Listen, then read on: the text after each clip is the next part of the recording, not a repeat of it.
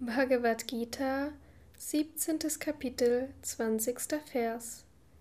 Das Geschenk, das einem Menschen gegeben wird, der nichts als Ausgleich dafür tut, im Bewusstsein, dass es Pflicht ist, am rechten Ort und zur rechten Zeit einem würdigen Menschen zu geben, dieses Geschenk wird Sattvik genannt.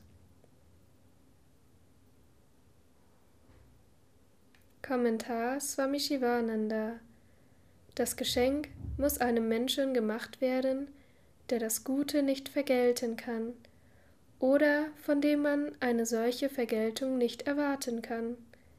Man muss in Kurukshetra oder Varanasi sein oder an einem anderen Ort der Welt, der genauso heilig ist, wenn man Geschenke macht.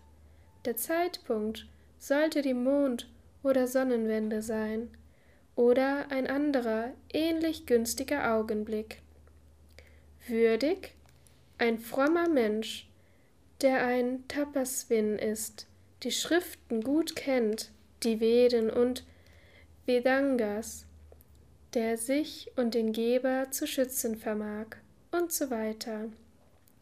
Zu einer solchen Zeit und an einem solchen Ort sollte ein Mensch sein, der würdig ist, das Geschenk zu empfangen, ein Mensch, der tatsächlich eine Verkörperung von Reinheit ist, wirklich eine Stätte rechten Verhaltens, einem Menschen, der des Geschenkes so vollkommen würdig ist, kann das Geschenk unbedenklich gemacht werden. Der Geber darf nicht mit seiner Mildtätigkeit prahlen.